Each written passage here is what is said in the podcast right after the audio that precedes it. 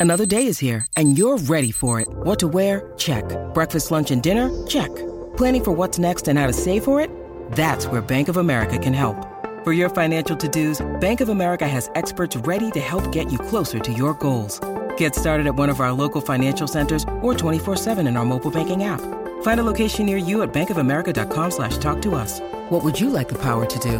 Mobile banking requires downloading the app and is only available for select devices. Message and data rates may apply. Bank of America and a member FDIC. Thank you for joining us on the Word of the Day podcast, where today's word is chryselephantine. Let's get started and expand our vocabulary.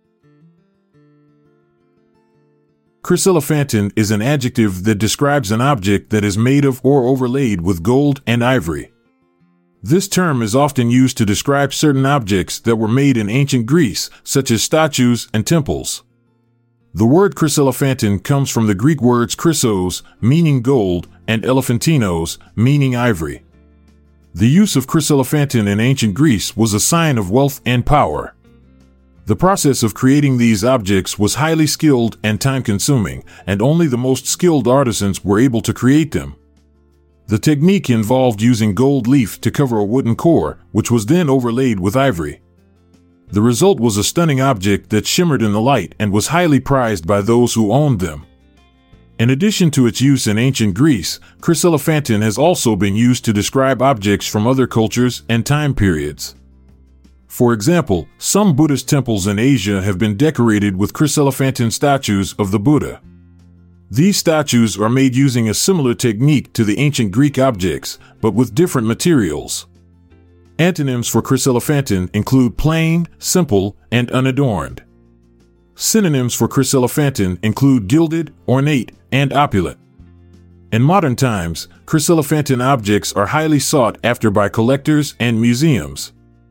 They are considered to be some of the most beautiful and valuable objects from ancient Greece and are often displayed in museums around the world.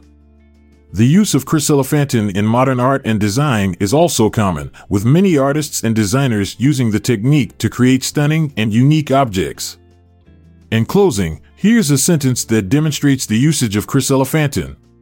As I walked through the museum, I was struck by the stunning chryselephantine statue of Athena, with her ivory face and golden robes glinting in the light. Thanks for joining us on the Word of the Day podcast. If you liked what you heard, consider sharing it with your friends and family. Find the word credits and references on the show notes page.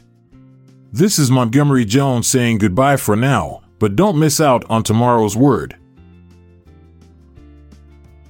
This podcast is produced by Klassic Studios.